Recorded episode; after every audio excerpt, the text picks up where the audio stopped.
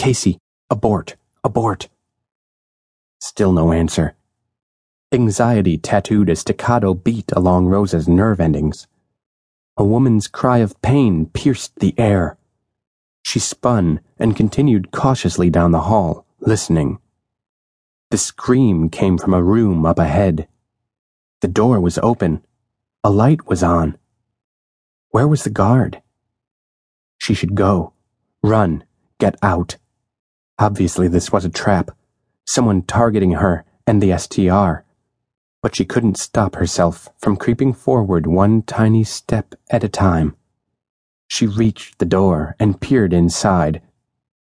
A TV was on. A video playing. A video of Rose, begging, screaming. Memories rocked her psyche. She took a step back, her eyes shifting away. Her hand rose up to cover her mouth, but she couldn't stop the screams ricocheting inside her. A tangle of barbed wire lay on the floor of the room, a smear of blood.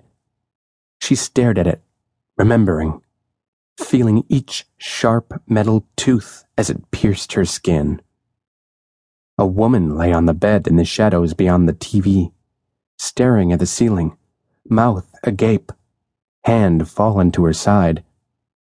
Sitting on her face, nibbling at her lips and ears, were two large rats. Rats and barbed wire. Grigor. Of course. He was here, leaving behind a calling card addressed to Rose. The woman on the bed didn't move, didn't try to fight the rodents off. No blood came from the rat bites. She was dead.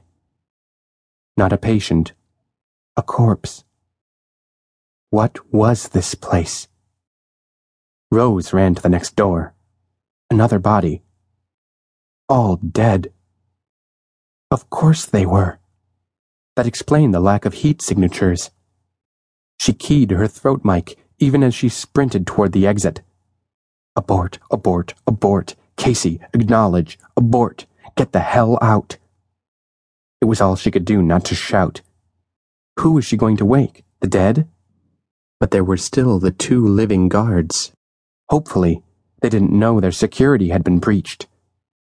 If she didn't hurry, they would soon. She had to get out, warn Casey. She ran toward the rear exit sign, still sending the abort code to Casey, hoping at least a few seconds of transmission broke through the static. She paused before the steel door standing between her and freedom. Were the guards lined up, waiting for her? An unholy reception? Grigor standing with them, laughing at her panic and terror. What would she do? Let them capture her? Flashes of pain blurred her vision. Memories from five years ago, a lifetime ago, yet always a mere heartbeat away. No. She'd fight.